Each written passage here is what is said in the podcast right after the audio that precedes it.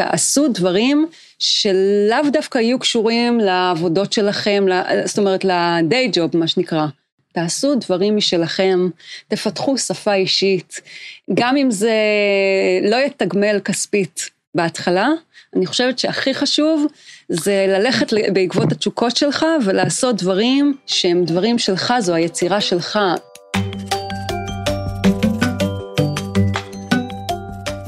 הצנטרום של הפיילה, ההסכת, הפודקאסט של מכללת שנקר, הנדסה, עיצוב, אומנות. אני ירון לונדון. הפעם נשוחח עם מירב שחם, פרי עבודתה או מפירות עבודתה הבולטים האחרונים הוא הפתיח לסדרת הדרמה שעת נעילה שהוצגה בערוץ כאן בסוף שנת 2020. הנה להזכירכם.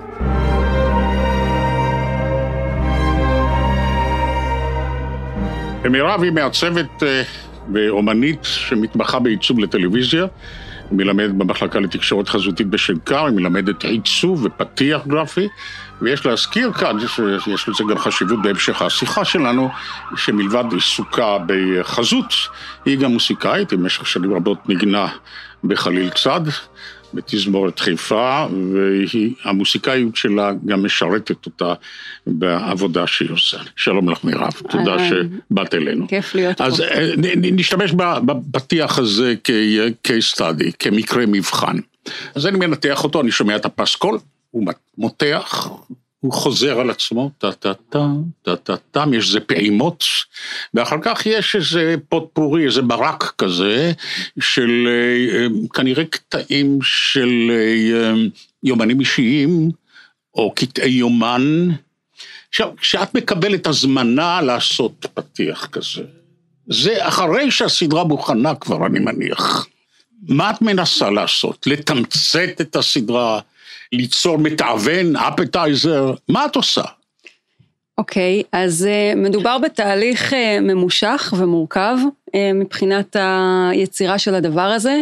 הדבר הראשון שקורה זה בעצם מפגש עם הבמאי, עם היוצרים, קצת להבין את הדברים, הגעתי לחדר עריכה, הראו לי כל מיני קטעים מהסדרה, לאחר מכן שלחו לי, הסדרה עדיין לא הסתיימה, הם לא סיימו לעבוד עליה, הם שלחו לי, אה. אם אני לא טועה, שניים או שלושה פרקים אה, לצפות, ואז יש איזושהי, לפעמים יש איזושהי אג'נדה או vision של הבמאי שהוא רוצה להגשים אותו, ולפעמים זה מין, ואז זה נהיה מין סוג של שיתוף פעולה כזה בין שנינו. מה הוא רצה ו... במקרה הזה? במקרה הזה. היה ברור לו שהוא במקור דוקומנטריסט, ומה שהוא רוצה להראות זה קודם כל ארכיונים אה, מהתקופה.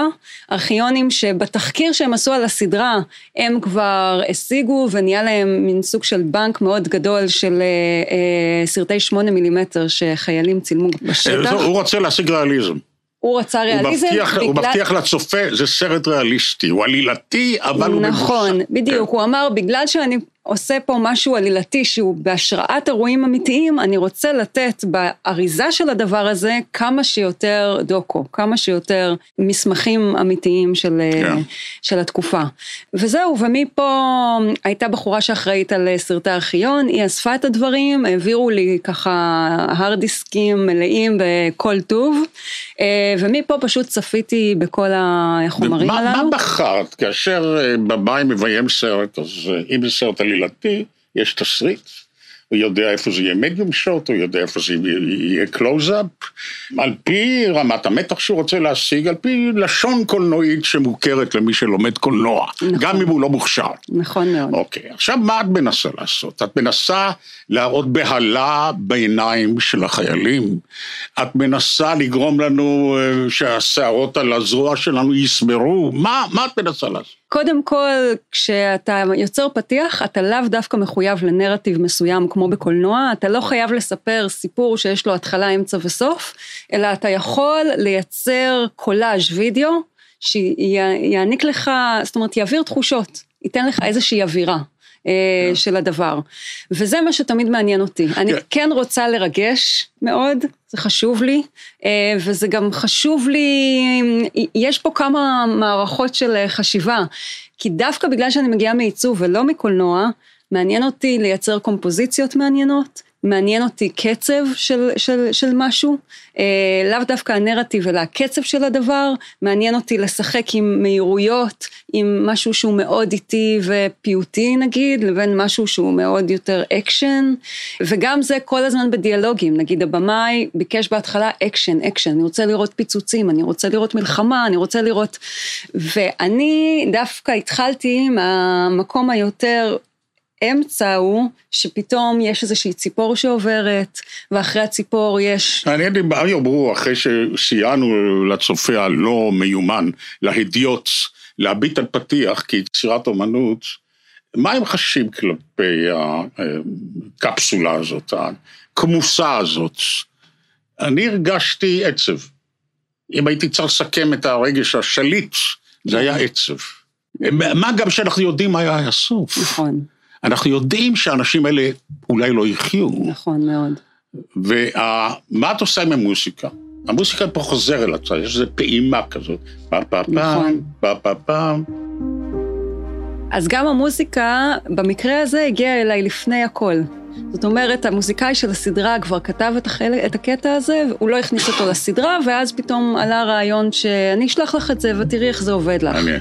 וברגע שהשבתי את זה על, הטיים, על הטיימליין ביחד עם החתיכות, הרגשתי שזה מתחיל לעבוד, ואז ביקשתי ממנו, נגיד, ביקשתי ממנו שבהתחלה זה באמת קצת יותר שקט, יותר מלואו, אחרי זה נפתחים שם כלי קשת, ויש קצת יותר דרמה, ויש טיפה יותר, ככה אנחנו מעלים את ה... ביחד עם הפיצוצים, ביחד עם המלחמה, הדרמה עולה. אז זה משהו שגם בינינו, אמרתי לו, אופיר, אם אתה יכול טיפה שם, להגדיל, להרחיב, להוסיף עוד כלי קשת, להוסיף... זה היה מין גם אה, דיאלוג רק בינינו. כדי לקבל מושג על גודל המסע או המסיבה, כמה זמן עובדים על, על הדקה הזאת או... הד- זה מאוד תלוי בסוג הפתיח. על שעת נעילה, אני חושבת שזה היה בסופו של דבר שלושה חודשים או ארבעה חודשים. או. כן, כן. גם, זה מתחיל באמת, זה מתחיל איתי, ולאט לאט זה, זה נפתח. בואי נעשה דילוג לסיפור אחר לגמרי, בתקופה הרבה יותר מוקדמת, אה, לאחד הפתיחים הזכורים ביותר על כל צופי הקולנוע בעולם, זה ג'יימס בונד. שם יש איזה עין, ומתוך העין יש איזו צללית של אדם, והוא מסתובב אלינו, הוא פונה אלינו מהגב, ויורה לכיוון הצופים. אה, הפסקול הוא פסקול נורא דרמטי של קול של אישה בדרך כלל, עם מתח עצום שיוצר הנרי מנציני או מישהו מהאלה, עם התזמורת של המיתרים שלו, משהו עצום כזה. תראה, אני, דבר ראשון, אחד הקורסים שלי בשנקר זה עיצוב פתיח גרפי, והתפקיד שלי זה באמת להגיע בשיעור הראשון ולדבר על ההיסטוריה של הפתיחים, אמ, כפי שאנחנו מכירים אותה, ולהציג בעצם את המנעד שהתחיל בשנות ה-20-30 מכרטיסיות כאלה קטנות שעליהן כתובים אה, הקרדיטים, אה, אחר כך אה, השתמשו בזכוכיות, כתבו על זכוכיות, השתמשו ב... בזכוכיות? כן, בזכוכיות. זאת אומרת, ה- ה- שקיפויות. ניבט איזה צילום מבעד לגופנים, כן, לפונטים. כן, בדיוק, נכון. בדיוק. כן. הם רק רצו להציג קרדיטים, לא היה פה איזשהו ערך מוסף Mm. לדבר כן. הזה, זה היה מאוד פונקציונלי. ואז באיזשהו שלב, שנות ה-50, נכנס אה, סול בס. שהוא היה מעצב אה, במאי הפתיחים של אה, הסרטים של איצ'קוק בעיקר, אבל גם אחר כך סרטים אחרים, ולשם שינוי הגיע במאי פתיחים שמגיע מעיצוב, מפרסומות, מלאייר פרסומות, מלצייר, הוא היה מייצר פוסטרים, והכל הוא היה עושה ידני כמובן, והוא בן אדם שהגיע מעיצוב, טיפוגרפיה, אלמנטים גרפיים אה, מאוד מאוד חזקים, ופתאום אה, נוצרו הפתיחים גם של ורטיגו, של פסיכו. מה שמאפיין אותם זה בחלק גדול מהם יש אובייקט אחד, דמות אחת, מגזרות נייר, יש לה ידיים, יש לה רגליים, יש לה טורסו, יש לה ראש, וכל פעם אתה רואה חלקים מהבן אדם הזה עם, טיפ- עם טיפוגרפיה, עם טקסט לידו. אהה. אז כל פעם... אברי גוף. אברי גוף. כל פעם יש לך קומפוזיציה אחרת, כאילו עשית פוסטר מזה, פוסטר מזה ופוסטר מזה, והרצת אותם אחד אחרי השני. והאווירה שנוצרת עם המתח. האווירה של מה- המתח כן. זה המוזיקה. גם. זה המוזיקה אה, אוקיי. ביחד עם היצירה של הדבר הזה. המוזיקה תמיד אצל היצ'קוק סופר דרמטית, חזקה, עוצמתית, וביחד יש פה איזה משהו... עכשיו, כשמופיעה הטלוויזיה, הטלוויזיה מופיעה נגיד במלוא עוצמתה בשנות ה-40-50. זה סיפור אחר לגמרי, ויש לו סדרות. סדרה זה סיפור שונה. נכון. אתה צריך להבטיח משהו שאולי אה, יימשך לשנים. מה קורה ביחסים בין אה, אה, קולנוע לבין טלוויזיה, כפי שהם מתבטאים בפתיחים? שאלה מעניינת, כי אני חושבת שהטון הגבוה יותר בתקופה הזאת הייתה לסרטים. פתיחים לסרטים, לקולנוע יותר, זה היה המדיום שיותר התייחסו אליו אז. הקולנוע נבהל. הקולנוע. הקולנוע נבהל, עולם הקולנוע נבהל כאשר מופיעה הטלוויזיה במלוא עוצמתה. נכון, נכון, נכון. אז אנחנו צריכים להבטיח לקהל שיושב באולם, שמטריח את עצמו למצוא בייביסיטר ולמצוא חנייה מול אולם הקולנוע, חוויה גדולה מן החיים, נכון. ולהבטיח את זה מיד. בדיוק, בדיוק. אתה חייב שפתיח לקולנוע יהיה בו איזושהי עוצמה באת לקולנוע, אתה יושב באולם גדול, ואנחנו עכשיו רוצים להעלות אותך למעלה ולפקס אותך. כן. אה, אז זה בענייני הקולנוע בתקופה ההיא. אה, דווקא טלוויזיה, סדרות, אה, הפתיחים של סדרות, זה משהו שאני לא זוכרת שהיה לו טון כל כך גבוה בתקופה ההיא. זה התפתח כבר יותר מאוחר, בשנות ה-70, 80, התחילו כבר הפתיחים של הסדרות. מה, מה את מלמדת בעצם? מי שלומד קולנוע יודע לעשות קולנוע. אמרי לסטודנט מוכשר לקולנוע, תיצור סרט עלילתי של שלוש דקות, המוכשרים שבין התלמידים יצליחו לעשות סרט בשלוש דקות. נכון. מה את מלמדת אותם בשם כך?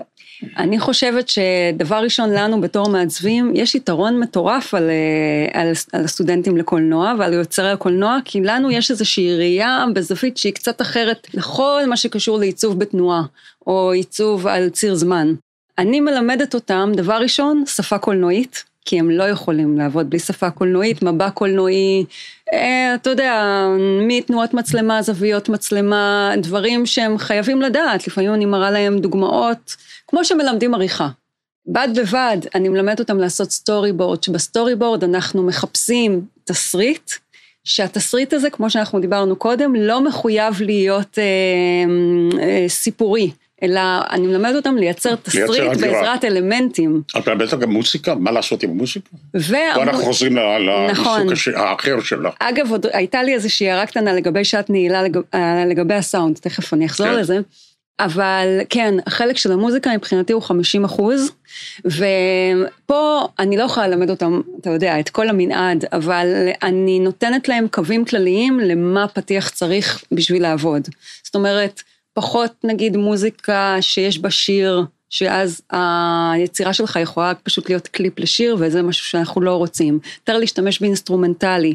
והכי חשוב, לייצר ליירים של סאונד, רבדים, מספר רבדים של סאונד. יש לנו את המוזיקה שמלווה, אבל יש לנו גם sound effects ו ambience וכל מיני דברים שהולכים איתנו כדי לחזק דרמה בעזרת אמצעים גרפיים, תחשוב, זה רק אותיות, לפעמים זה אותיות, לפעמים זה אלמנטים כמו שראינו פה מקודם, שזה יכול להיות אה, ירח עם איזשהו עץ, קומפוזיציות עם אלמנטים שיש בתוכם עולם, אז אנחנו רוצים לשמוע קצת את הציפורים שעברו שם לרגע, ואנחנו רוצים לשמוע אולי איזה פכפוך של מים שקרה, ויכול להיות שאם יש איזה פיצוץ, אז אנחנו נחזק את הפיצוץ בשביל שיהיה לנו, לנו כוח בתוך ה... אז כשאת יושבת בחדר עריכת הסאונד, את רואה את הסרט, את רואה את, את התמונה, את הצד החזותי, ויש מוסיקה שמלווה, ואז את אומרת למהנדס הכל, פה הייתי רוצה שתי קריאות של ככלי. אז זהו. כן, אבל לא כאן, אלא טקט אחד קדימה, כדי שהתנועה תופיע מאוחר יותר מהצליל, או להפך. אני לא רוצה שהם יופיעו ביחד, כי ביחד אין הפתעה. אז בואי נשהה את הצליל עד אחרי התנועה. זה יותר מעניין. נכון, נכון אבל... ככה, אני מנסה איך... נכון. בעולם שלנו, שאנחנו בישראל, ובישראל אנחנו קצת דלי תקציב, אני עושה את מה שאמרת.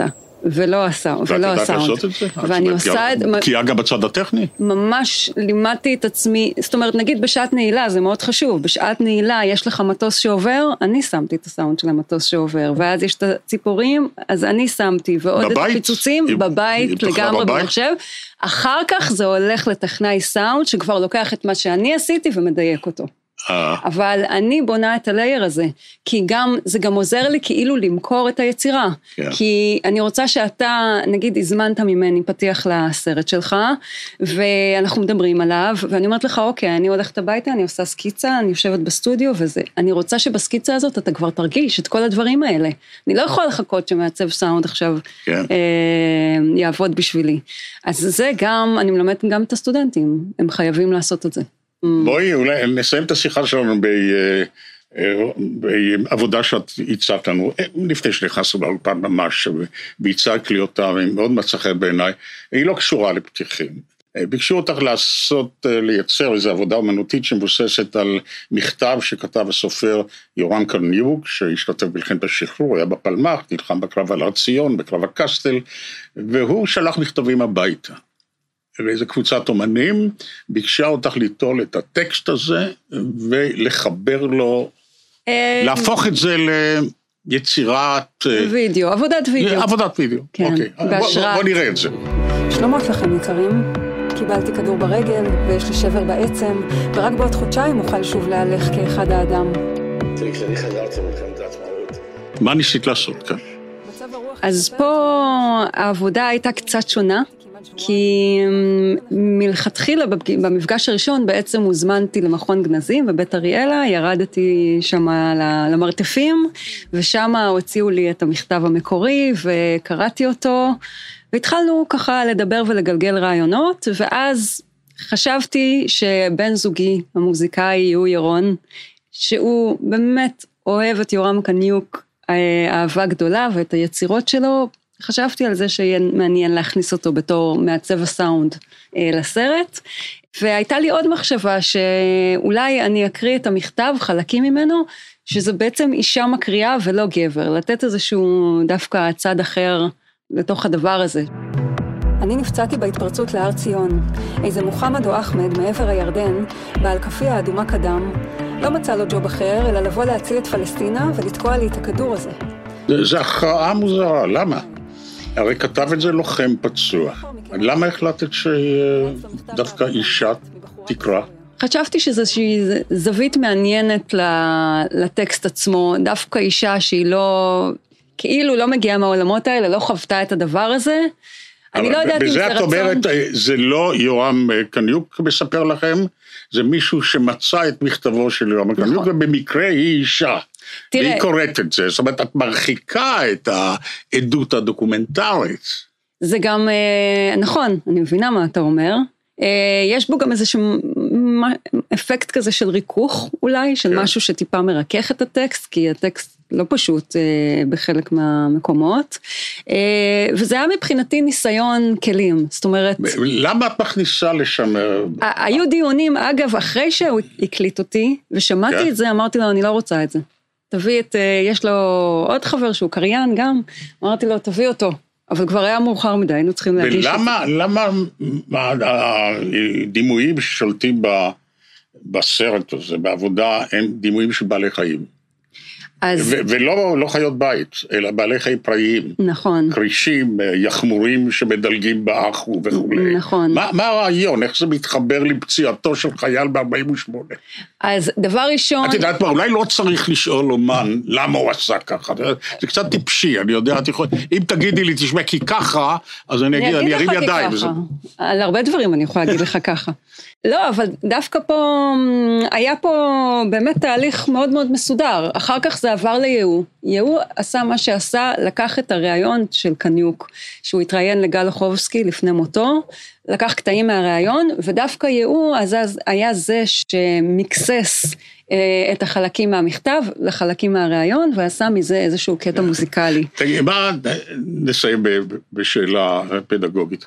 מה היית רוצה שהתלמידים שלך ידעו? בעיקר, אם היית צריכה לתת את ה... אני מאמין שלך, כשאת נכנסת לכיתה בשיעור הראשון, כן. ואת אומרת להם, אה, אנחנו כשתצאו מפה אחרי שנה של קורסים, זה מה שהייתי רוצה שתהיו. אמ, יש לי לגמרי, אני מאמין כזה. אמ, הדבר הראשון שאני לא דואגת לגביו, הוא הצד הטכני באמת. אני יודעת שהם יוצאים... הם יודעים מה לעשות, הם יודעים את העבודה והם אה, מבינים, הקורסים מספיק חזקים בשביל לתת להם איזשהו גב מקצועי מאוד מאוד גדול. הדבר שאני אומרת להם זה פשוט תעשו דברים שלאו דווקא יהיו קשורים לעבודות שלכם, זאת אומרת ל-day job מה שנקרא. זה לאו דווקא קשור לעבודה מול לקוח, או דברים שדורשים מכם, תעשו דברים משלכם, תפתחו שפה אישית, גם אם זה לא יתגמל כספית אה, בהתחלה, אני חושבת שהכי חשוב זה ללכת בעקבות התשוקות שלך ולעשות דברים שהם דברים שלך, זו היצירה שלך, כי לפעמים בתקשורת חזותית, בעבודה היומיומית, אתה כאילו משרת לקוח. אתה לומד מזה המון, זה יכול להיות באמת סופר מעניין, אבל אני חושבת שאם אתה רוצה להתפתח בתור אומן, אתה חייב אה, ללכת למקורות ההשראה שלך ולעבוד איתם, ולעבוד עם האינטגריטי שלך ועם התשוקות שלך ולהוציא אותם החוצה. מירב, אני סיפרתי מקודם שאת התחלת את הקשר שלך לאומנות, כנראה במוסיקה. בתור ילדה אה, מוסיקלית. ספרי משהו על הביוגרפיה המקצועית שלך, אה, אה, איך זה נמשך? כן, אז למדתי באקדמיה לעיצוב בוויצו חיפה, וכשסיימתי ללמוד, אז ידעת, ישר ידעתי שאני רוצה ללכת לעולמות הפוסט. עיצוב לטלוויזיה, זה דברים שכבר עניינו אותי. באמת זה עניין אותי בגלל החיבור של מוזיקה ווידאו ועיצוב. אז רצית לבוא עם קליפים? חשבתי על קליפים, חשבתי על, אה, באמת גם חשבתי אז כבר על פתיחים, על כל הסרטונים קצרים, עוד לא ידעתי בדיוק מה, מה הולך להיות. ואז התחלתי לעבוד אה, ב Playground, זה אה, סטודיו שעושה את העיצוב להוט. Playground Shortcut, ככה הם נקראים. אחר כך עברתי לצוות בעוד סטודיו, ובסוף זה היה לי חמש שנים בפרומו רשת. ששם הייתי אה, מעצבת אה, פרומואים ופתיחים. זה נורא, לא?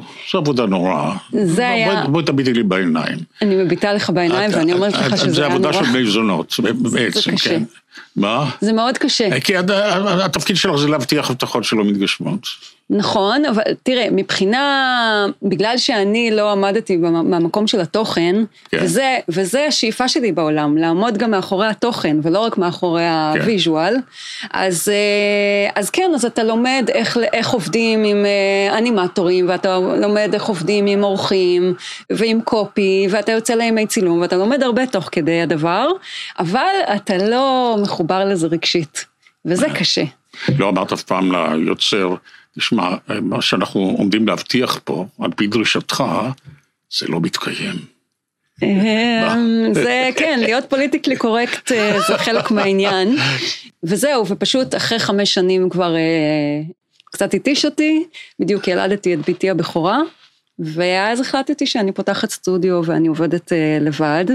וגם כשפתחתי את הסטודיו עשיתי שני דברים במקביל. הצבתי הרבה דברים למוזיקה, עטיפות של אלבומים, קליפים, הצבתי את uh, כל המיתוג של פסטיבל אינדי נגב, אם אתה מכיר. כן. הייתי המון בחברת מוזיקאים כי זה העולם שלי, אה, ומצד שני התחלתי לעשות את הפתיחים והתחלתי לעבוד במקביל באמת על המקום הזה של עיצוב בתנועה.